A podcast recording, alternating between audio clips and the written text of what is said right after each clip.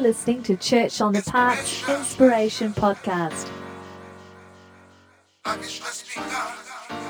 brought to you by Holy Fire and broadcasting from the heart of Brisbane City, Australia.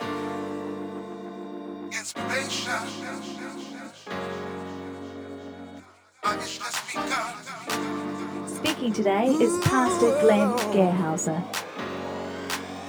Inspiration.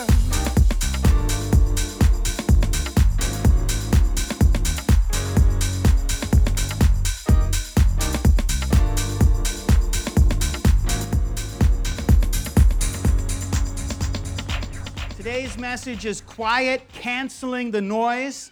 And this is number seven in Metamorphosis, the way of transformation. And what we've been doing is standing for the reading of the word. So if you can stand, we're going to read two passages. You can stand and then we're going to pray. We're going to read two passages. The first is Isaiah chapter 8, 5 through 7. The next one will be Psalm 131. So, Isaiah chapter 8, 5 through 7, I'll be reading from the NIV this morning as we begin. The Lord spoke to me again. This is God speaking to Isaiah. The Lord spoke to me again.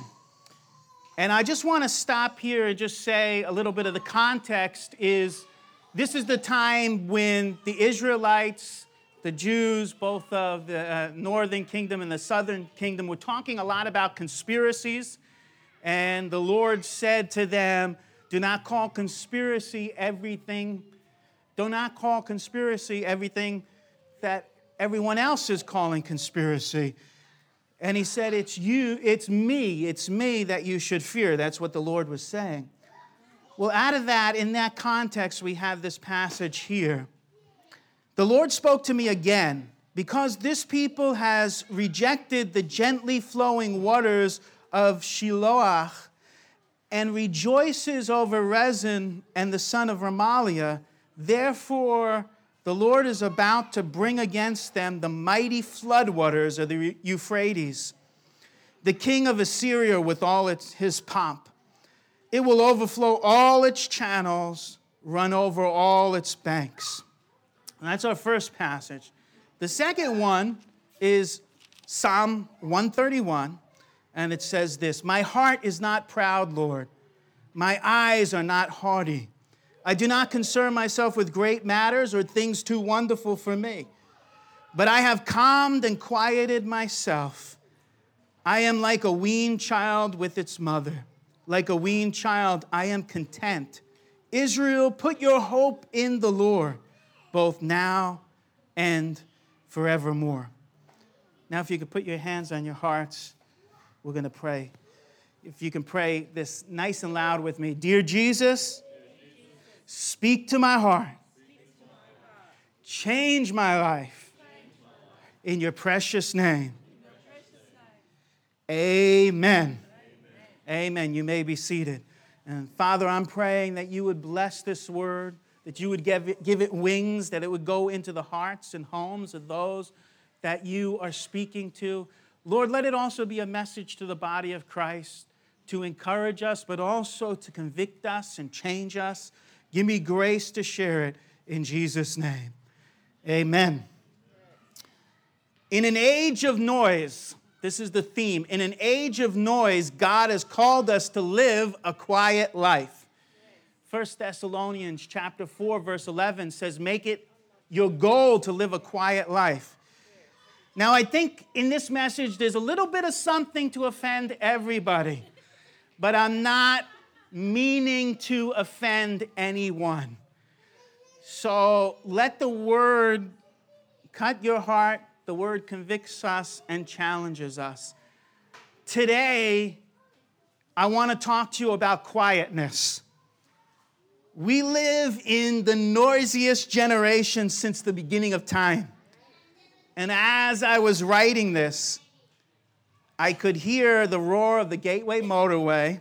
I went to a quiet place, so I, got, I went to my backyard cafe as I was finishing the message. So that's a quiet place. And, and then I just took some time to just listen to the sounds around me. And I can at, at the time, I could hear the roar of the Gateway motorway, the rev of cars, and the thunderous sounds of motorcycles. A wood saw was buzzing in my neighbor's yard, and a jet was just flying overhead. Then I heard a train screech by. And in the past, often when I was in the backyard, one of the neighbors would be yelling expletives throughout the day. And we prayed, Lord, improve them or remove them. And it looks like they've been removed because we haven't heard the sound for a while. And then there's the phone dinging and ringing and pulsating all day. There's some of the noises that we hear. But it's not just harmful noises, there are beautiful sounds also. If you listen, you, you can hear, as I was out there, I could hear the wind rustling through the wind. I mean, the wind rustling through the trees. the wind rustling through the trees. And I could hear the birds singing. And even now, if you listen, you can hear the kids playing in the park. You can hear, hear these different sounds. That's a beautiful sound, the kids playing in the park. And sometimes they get a little bit rowdy, but thank God they're quieting down right now. Psalm 131, which we read last, deals with the noise and the loudness of life.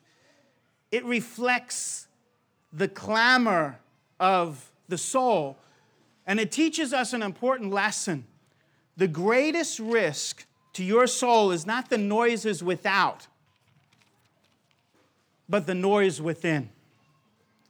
God has designed our souls to be a sanctuary of quietness and rest, a dwelling place for God and His shalom. However, we don't learn this quickly. When teaching on Psalm 131, Spurgeon wrote, Comparing all the Psalms to gems, we should liken this to a pearl. How beautifully it will adorn the neck of patience. It is one of the shortest Psalms to read, Spurgeon says, but one of the longest to learn. It is one of the shortest Psalms to read, only three verses, but one of the longest to learn. So here's the question that I'm proposing today How can you cancel the noise and enjoy God's shalom within you? How can you cancel the noise and enjoy God's shalom within you? So the first point is this value the gentle, the meek, and the quiet. Value the gentle, the meek, and the quiet.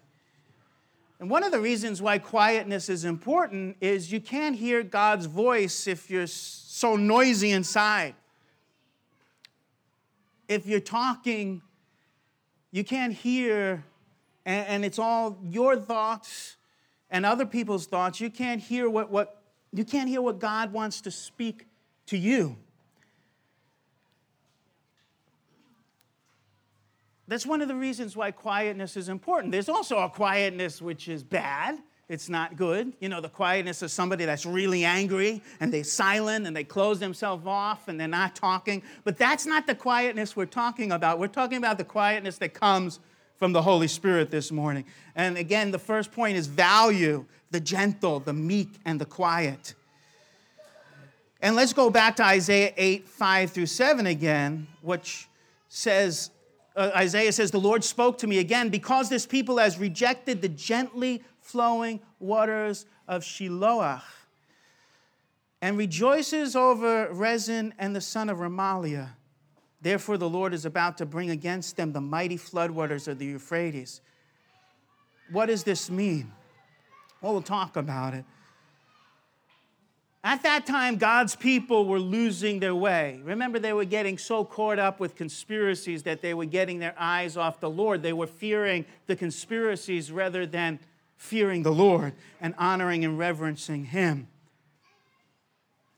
And they began to value the loud, the powerful, and the pompous. Other, these other kings, like the king of Aram.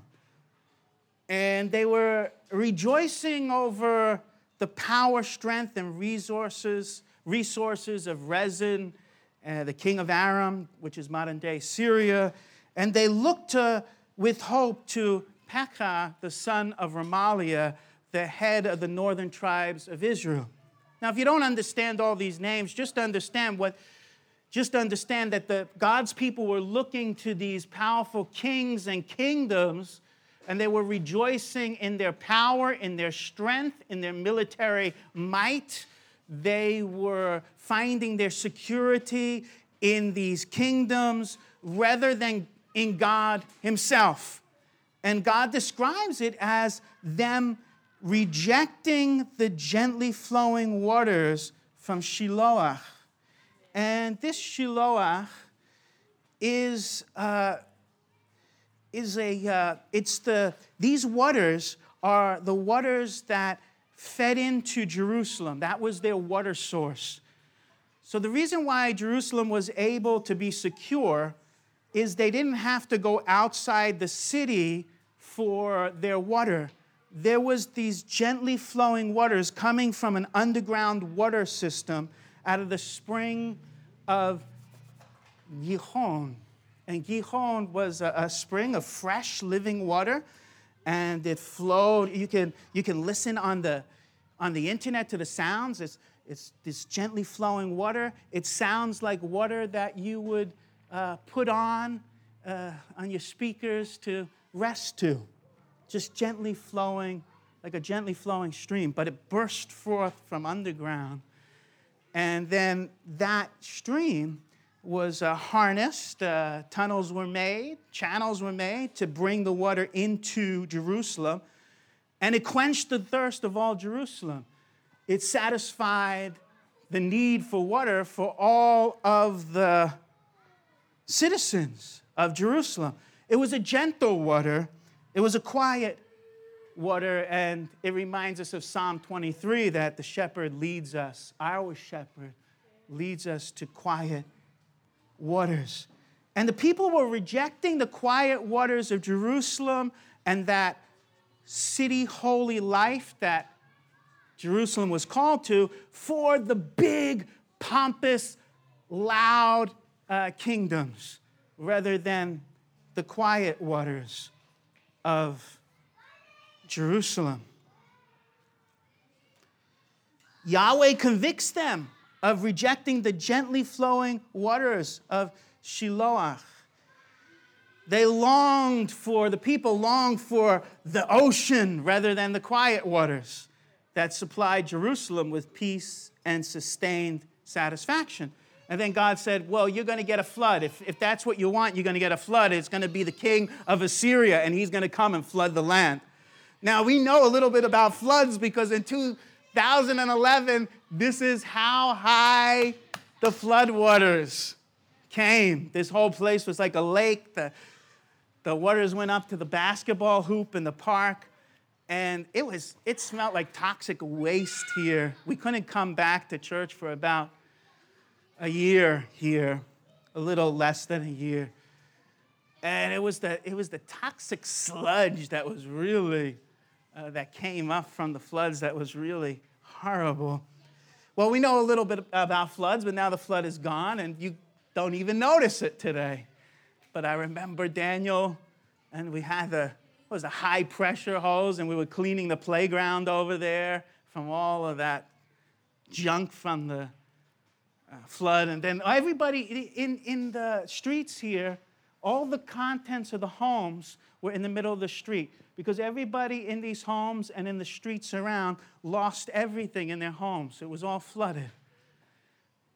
Now it's uh, over 10 years later, and yeah, it's 10 years, right? 2021, I'm thinking ahead. It's 10 years, right?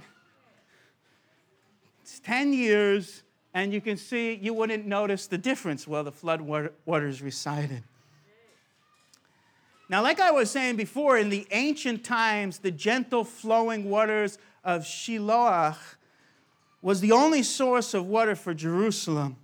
And it came from an under, underground spring called Gihon. And this spring still flows today. So if you go to Israel, you can still go to the spring today. Now Jerusalem is bigger, so they have another water source, but that spring is still flowing and you can take a tour and you can go there. You can go on the internet and listen to it and go underground and see the tunnels. And great archaeological uh, discoveries have been made in that place. Uh, one is a, is a, a, a, carving into the stone of a Paleo Hebrew uh, talking about how that uh, original tunnel was made, or one of the original tunnels was made. Jesus sent the man born blind to wash his clay covered eyes in these waters. So it's called Siloam, too. And it means sent. And Jesus sent the man with the clay on his eyes who was born blind to the waters of Siloam, and he washed in those waters. And then he could see. And the psalmist sings about these reviving and restoring waters when he says, There is a river whose streams make glad the city of God. This is the only river there is. And so we come to the conclusion that this is the river, but also there is a higher river. So this is the river on the earth, the waters below, but then there's a, the waters above, a spiritual river. There is a river whose streams make glad the city of God. The psalmist speaks both of the natural underground water system that kept Jerusalem safe and secure so that the people did not leave this, have to leave the city for water, uh, but he's also speaking about the heavenly waters from above the Holy Spirit. And the Holy Spirit is like these waters, like the waters that flow from the Gihon spring they revive. Uh, these waters revive, they restore us. The Holy Spirit revives, He restores us, He renews us. And ultimately, He wants that spring within us flowing out of us into the world. The Holy Spirit within us, like a stream, like a river flowing out into the world and bringing life to the world. He wants us to be like that city of Jerusalem and like that spring. Again, like I said before, the sounds of these waters are calming and tranquil, like the sound of a stream on a recording to help you sleep. And it reminds me, like I said before, of Psalm 23.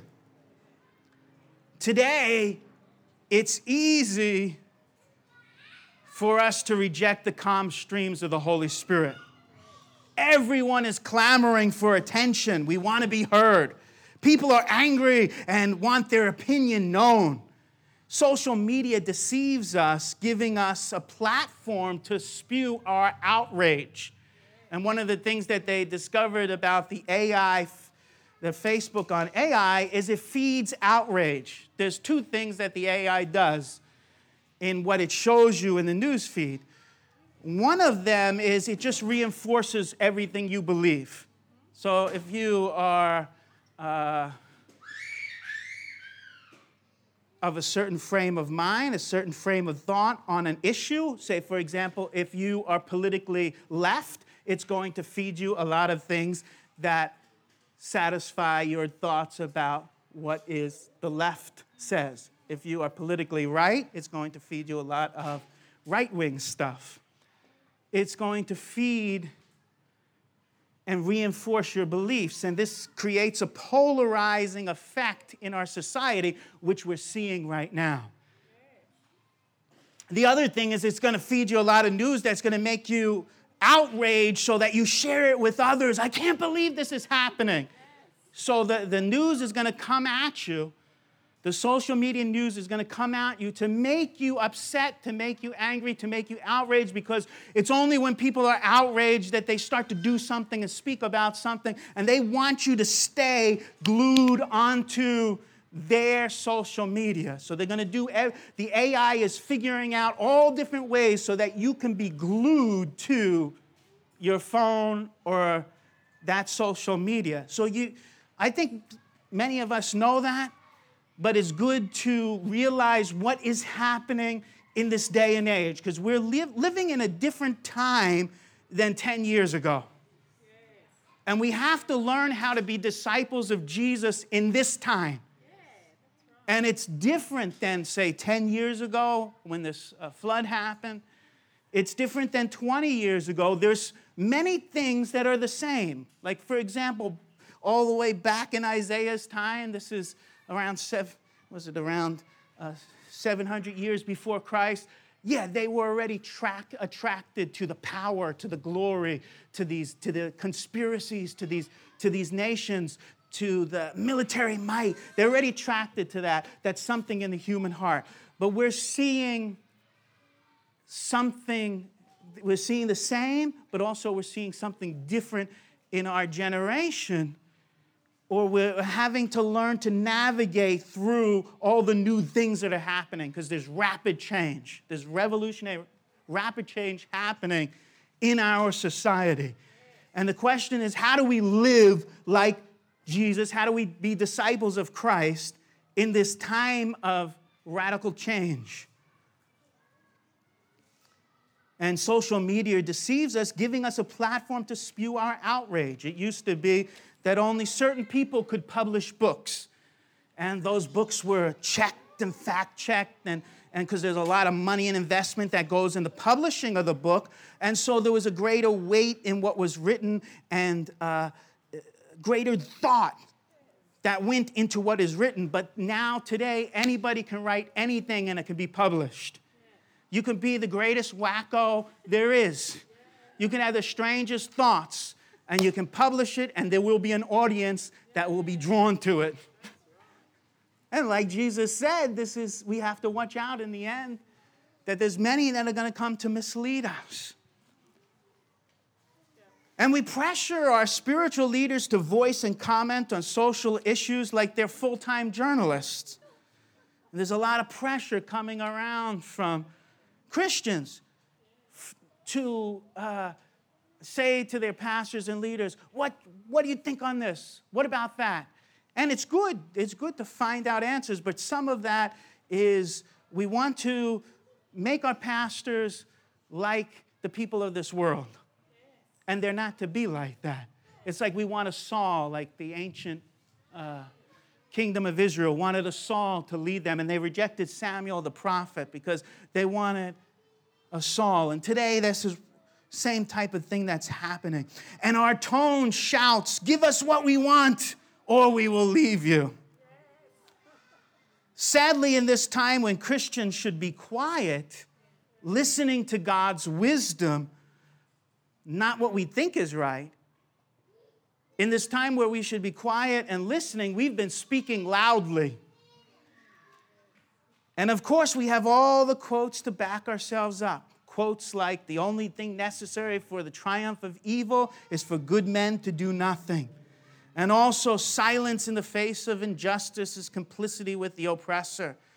And we remember Jesus' words, You are the light of the world. And, and we take all these quotes and say, We have to speak, we have to say something. But God says, I want you to be quiet, to drink from my river, and listen to me and it's what I say that I want you to speak. I don't want you to speak out of anger and outrage. Be angry, but sin not. Quiet yourselves before the Lord. Hear what I'm saying because what God's saying is always opposite to what the world is saying and often what the Christian world is saying. And we can't just have our pat- patent answers. We need to be hearing from the Lord. Of course, we're meant to be the light of the world, but we are not the light of the world by trying to post things uh, on social media. Use the social media for the glory of God, please. But we are the light of the world by being the light, by living the light, by our character. So we need to be the light of the world by living the light before ever speaking. And what we've turned out, we've, what we've done in our, our modern day is we've become lazy. We try to be the light by merely just speaking and attacking rather than actually letting the Lord live in us and hearing his voice. Well, it's a little bit quiet this morning, but that's the message quiet, right? We're speaking rather than listening to the still small voice of God. And it costs to listen to the still small voice of God. It costs you your time, it costs you to come into that place and quiet your souls. In other words, with everything that's going on in the world, and there's a lot of bad things going on, there's a lot of evil going on, the lawlessness is increasing. But what we're doing is we're reacting instead of responding. Reacting means it's the first thing that comes to your mind, you're outraged, you speak out, you get angry. And responding is going before the Lord, saying, Lord, all this is happening, but I'm going to seek your face. I'm going to pray. I'm going to find out your will. And I'm not, I'm going to have the courage to be quiet until the time you want me to speak. It's, it's living in a way that our souls are submitted to God and not just going wild by what we think is right. What we're doing today is very much like what Peter did in the Garden of Gethsemane. He took out that sword and he cut off the high priest's servant's ear. And in trying to protect Jesus, we're doing the same thing and we're cutting off people's ears. They can't hear us anymore because of the way we're speaking, because of our tone, because of our uh, anger and outrage. We think we're doing right, but we are not first submitting to God. Do you understand now how this message has a little bit in it to offend everybody? Point two. And I'm, listen, I need this as much as everybody, right? So, point two focus on listening more than speaking. Focus on listening more than speaking. Ecclesiastes chapter 5, 1 through 7.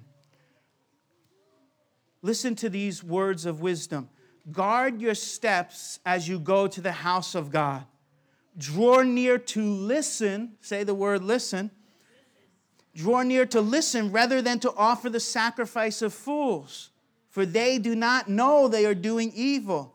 Do not be hasty in word or impulsive in thought to bring up a matter in the presence of God, for God is in heaven and you are on earth. Therefore, let your words be few. Let your words be few. For the dream comes through much effort or worry and the voice of a fool through many words. Later, it goes on to say, Do not let your speech cause you to sin, and do not say in the presence of the messenger of God that it was a mistake. Why should God be angry on account of your voice and destroy the work of your hands? For in many dreams and in many words there is emptiness. Rather, fear God. And the main thing I'm trying to emphasize here is that verse 1 where it says, Guard your steps as you go to the house of God, draw near to listen rather than to offer the sacrifice of fools, for they do not know they are doing evil. People are willing to sacrifice. The terrorist is willing to sacrifice everything for what he believes, to blow himself up, like the 9 11 uh, bombers and terrorists People are willing to sacrifice great things. And this is why the Word of God says to obey is better than sacrifice. And that word for obey is shema, which means hear. So it could be translated as to hear and obey. To hear and obey. Why? Because in order to sacrifice rightly, you need to hear God. Not just offer up the sacrifice of a fool, but to offer up a true sacrifice, a living sacrifice. You can sacrifice without being obedient, but you cannot be obedient without sacrificing. So if you're hearing God, it will cause you to lay down your life. We need to listen. God is calling us to listen. That means quieting ourselves quieting our hearts. So we're to listen to God, that's first and foremost, but also we're to listen to one another. When you are self righteous, you stop listening because you're right. Why do I need to listen to you? I'm right. So when you're self righteous, you stop listening. But there's an old adage, and the old adage goes like this You have two ears and one mouth. So listen twice as much as you speak. Did you get that? You have two ears, one mouth. So listen twice as much as you speak. More than courage to speak, we need courage to listen. So you may pray, Oh God, give me courage to speak. But more than that, we need courage to listen so that what we speak is God's word rather than our own thoughts. But here's the thing we're afraid to listen to God because God may upset or convict us. We may need to humble ourselves and repent. And so, one of the reasons why we don't listen is because He may convict us, He may change things, He may upset things. But remember, the Father always does what is best for you. And what He speaks is always best for you, as well as all of His people, as well as all of His creation. So recently, I bought noise canceling headphones. Has anybody ever had noise canceling headphones? I'm not talking about just ones that kind of muffle the sound but the noise canceling technology. I'll explain it to you. But one of the amazing things is, as you put this in your ears, and Bose does the best. This is not an advertisement for Bose, but if you want, if you want to help uh, the ministry, you can. I'm just joking. I'm sure nobody is going to respond to that one. Bose has the best noise canceling technology. You put this in your ears, and all the noise is cut out sometimes a little noise comes through, but it just brings you into that.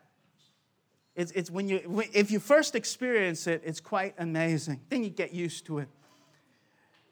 Now, I've never owned noise canceling headphones, and I've discovered that the technology was quite impressive because it does more than just muffle the sounds on the outside. It uses a mic to pick up the background noise and then feeds a reverse sound wave into your ears to cancel out the noise. So in math, in math, it would be like plus one uh, plus minus one equals zero. Plus one plus minus one equals zero. So you have a wave, and it's taking in all the waves of all the noise here. Yeah, the wave. And what it does is it feeds into your ear a reverse wave. And that reverse wave of sound cancels the noise so that you don't hear the noise around you. It's an opposite wave. And that reverse sound wave cuts out the noise. And this is the same way God cancels the noise within us. And this is what's really more important than the noise without is the noise within, as I said. And God wants to cancel the noise within us. And how He does that is He speaks a word to us, a quiet and gentle word, which goes precisely against the grain of noise around you.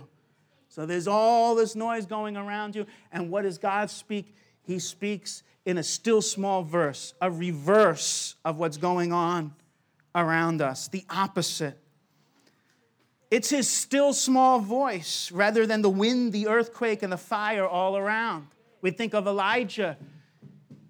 The wind came and broke the rock into the piece, pieces, but God was in it, wasn't in the wind. And then we had the fire, but God wasn't in the fire. Here's all things that are flamboyant, which are loud, which are spectacular, but God is not in any of those, not in the wind, not in the fire, not in the earthquake.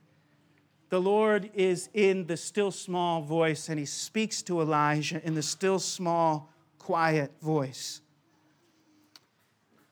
While the Christian world is often saying, petition and protest, God is saying, get back to my house, humble yourselves, repent, pray, and seek my face. That's the only way I can truly heal the land. Now, there is a time for petition and for protest. But that is not really the, the ultimate solution for anything that's happening in the world. The ultimate solution is always let's get on our face and humble ourselves and pray and seek God. He is the one that heals the land. It is not through our own efforts, but through His grace. So I want to encourage you stop all your silly plans and post and listen to God. This is what I believe God is saying. I've been spending time listening to Him, and, and I felt the Lord is saying, Stop all your silly plans and posts and listen to me. As, as Christians, we develop selective hearing, only hearing from what, only hearing from God what we want. you know what selective hearing is? We just hear what we want to hear. We don't hear the whole thing. We don't hear the entirety. And so when we when it comes to the scripture, we pick and choose what we want to hear. We don't hear everything. And God wants us to stop having selective hearing and hear Him completely because He is to be Lord over every area of our life. And like I was saying before, as God's people, we have to learn again how to be a disciple in this social media, COVID, and government, government mandate age. So we live in this social media age, this COVID age, and this government mandate age. And never has there been a time like this before, though there has been, in some ways, there's been times like this, but never exactly like this. And we have to learn how to be a disciple of Christ in this time and what I believe the Lord is saying is, as a church, we have not learned it yet. And I'm talking about the church worldwide here. So don't take it too, take the word personal, but don't take it too personal. In other words, take it to heart. But what I'm sharing here has to do with the health of the body of Christ. So we have this new situation, and we have to learn how to be like Jesus in this new situation. And regarding government mandates, they are nothing new. Some people, oh, government mandates. Oh, all of a sudden the Antichrist is coming. Okay, well, there's been Antichrist always around. And yes, the Antichrist is coming, but, government, but government mandates have been around for a long, long time. That's how Jesus got to Bethlehem. Carter Conlon talked about this in a message a number of months ago. How did Jesus get to Bethlehem? How was he born in Bethlehem? Well, how did, and he, to be born in Bethlehem was a fulfillment of prophecy. How did he get there? The government mandated that there would be a census. And that meant everybody had to go back to where their original uh, home was. And this was highly inconvenient, especially if you were pregnant like Mary. And Joseph and Mary had to go to Bethlehem under a government mandate. And it was inconvenient and it was not fun. And you don't want to be traveling like that pregnant because there's a risk to the baby. And yet they went and did it, and that fulfilled prophecy. And God knew about it. It was the prophecy in Micah. So, again, this is a time of petition and protest, anger and outrage, pushing and shoving back. The government pushes you, you shove back. Someone says something you disagree with, you fight back. But we need to ask ourselves how do the ethics and the ways of Jesus taught in the Sermon on the Mount apply right now? Now, how does the Sermon on the Mount apply right now? Has the command to turn the other cheek been revoked? Has going the extra mile after being forced to go the first mile still important? Now, remember that the Roman, Jesus is speaking to a government, the Roman government, which is very controlling. And one of the things they used to do is they would force a Jew to carry something for a mile. So they would force them and say, You have to carry this. And they would carry it for a mile. And they said, Okay, you don't have to carry it anymore. And what does Jesus say? Say, oh, actually say to them, I'm going to carry it an extra mile. And why is that? Because in that extra mile, there's something that the Roman soldier sees that he has never seen before. What the Roman soldier has always seen is the fighting back, the anger, the outrage. Then he sees, what is this? Why?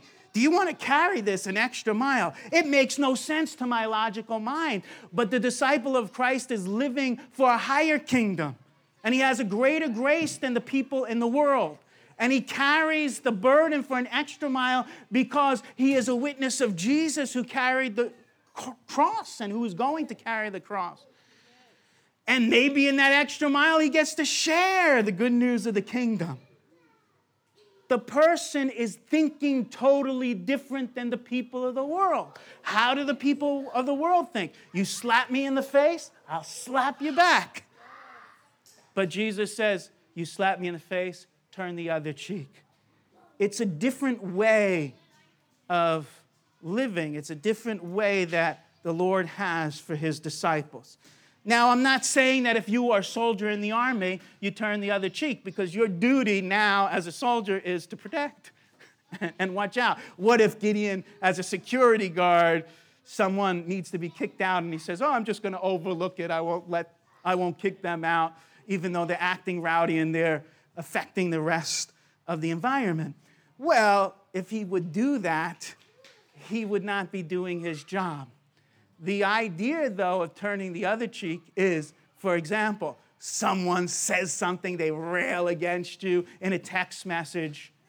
Oh, you turn the other cheek by just responding back kindly and not fighting back. It's in things like that that we need to turn the other cheek and live in mercy and grace. So, this brings us to the last point. Is this getting through? I hope it's getting through. Point three, the last point cultivate a quiet soul. Cultivate a quiet soul. And this comes from Psalm 131. And one of the things I did this week was uh, write a poetic translation of Psalm 131. So I'll read that to you but it's more meant to be seen because it's the way it's laid out is laid out like poetry. So it's not just to be heard, it's to be seen on the page. But I'll read Psalm 131 in this a fresh translation. Yahweh, no pride in my heart, no cockiness in my eyes, no strut in my step, and no thought that I'm an expert. Instead, let me be balanced, my soul quiet like a weaned child resting with his mother, like a weaned child, calm, content, and satisfied, my soul. Hope, O Israel, wait confidently, expecting Yahweh, both now and forever. That's Psalm 131. And like I said in the beginning, it's one of the shortest Psalms to read, but one of the longest to learn. That's what Spurgeon said. Now, when a child is being weaned, it fights with the mother tooth and nail. Of the mothers know what it's like. A child doesn't like to be weaned. The child doesn't like the transition and change. The child wants instant gratification. Children want things to go back to the good old days. And yet, God is trying to wean us from the crying and demanding, the hustle and the noise, so that we are inwardly content. I want to encourage all of us to cultivate a quiet soul through quiet times with God. Now, I am not saying that I fully have achieved all this. You may say, see sometimes where I'm agitated and upset and angry, and it's where I need to apply this word afresh. Now, hopefully, you don't see that. but I, what I'm saying is, as I'm speaking this word, I see that I have room to grow, even though I'm putting into practice these things. Cultivate a quiet soul through quiet times with God. Take Selah moments. You know this word that often appears in the Psalms, Salah. Oh, Selah, sorry, Selah. The accent should be on the first syllable, Selah. Selah. Yeah, that's it. I'll try to say it a few times. and take these Selah moments. They're no, the, the scholars all debate about what this word means. And they offer all different interpretations. But I think the best is to say that this is a time of pause, especially in the Psalms. It's moments of pause to soak in God and lift up your soul to Him. That's what it means. Salah. Selah, sorry, Selah. And lastly, in Psalm 139, the psalmist concludes by exhorting us to hope in the Lord. Hope is what calms the storm within. Hope is having an overriding positive expectation of God's goodness and victory over all things. So the end of Psalm 139 says, Hope, O Israel, in Yahweh. Quiet times are about connecting us with God and communing with Him and listening to His still small voice. His voice is that opposite wave. It's the reverse of what the world is shouting, even the Christian world. And I know for a fact that God is faithful to speak to those who seek His face. So God's speaking is not just to some great spiritual leader, there's no real great spiritual leader anyway. All this stuff on TV when they make someone look powerful and a big audience and stuff, all of that is appearance. What really matters is what comes down to the everyday life of the man or woman of God and how they live in everyday life and how they treat their family, how they treat their kids, and how they treat the people around them a powerful man is not the one that's on the TV camera. And that's why when we say, oh, there's the person on the TV camera, and then you find out, out at the end of their life, oh, they, they were in sin. And it saddens our heart. We thought that was a powerful man. Well, the real power is only from the Holy Spirit, and it's lived out in everyday life, being a light every day.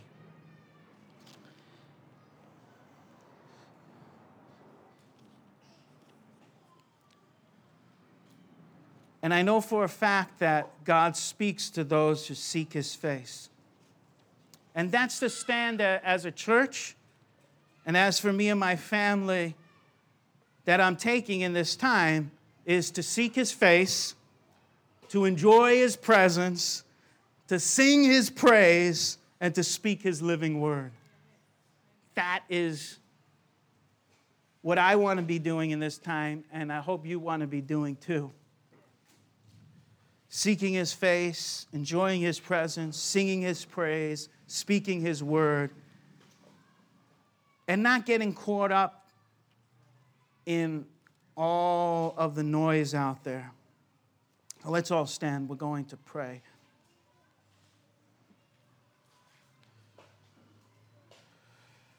Do I hear an amen? So the conclusion is value the gentle Focus on listening and cultivate a quiet soul. This is the way to cancel the noise and live in the Lord's peace. Valuing the gentle, focus on listening, and cultivate a quiet soul. I'm going to ask Luke to come forward, and then after I pray, Fia, you're welcome to come too.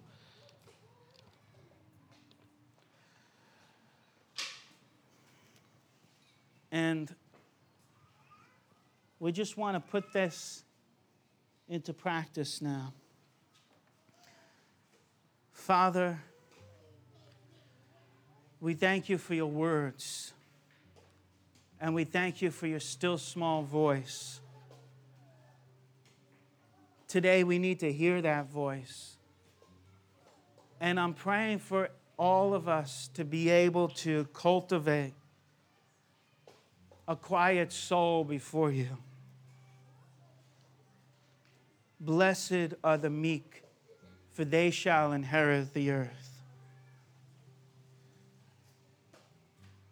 Father, I'm praying that today we don't crumple up the Sermon of the Mount and throw it out or think that was for some other time.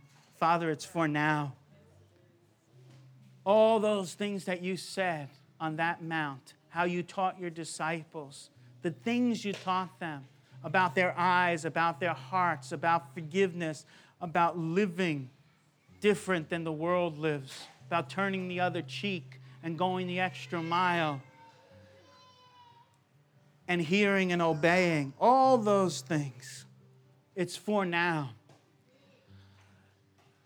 I pray that, Father, you would work in us so that we would become that living message, that we would not have to shout with our voice at one another, that we would just live. We would live the word, and that would be speaking louder even than our voice. But God, you have given us a voice to speak. Help us to be quiet until that time to speak. Help us to be quiet to listen to you, to be disciples of Christ.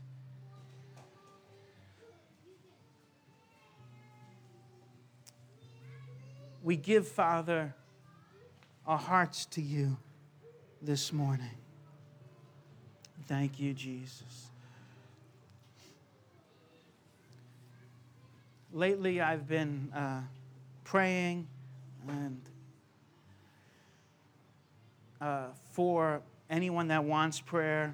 And if you do want prayer for anything that we were talking about, especially just that God would cultivate you, in you a quiet soul, feel free to come forward. I think today, since Anna is not uh, leading in worship, she can join me in prayer. That would be wonderful. And We'll anoint you with oil and pray. And if you need healing for anything, we'll pray for you. So we'll just have a time of quietness, waiting on the Lord. That doesn't mean we can't sing. You can sing. but a time of just listening to God. Amen.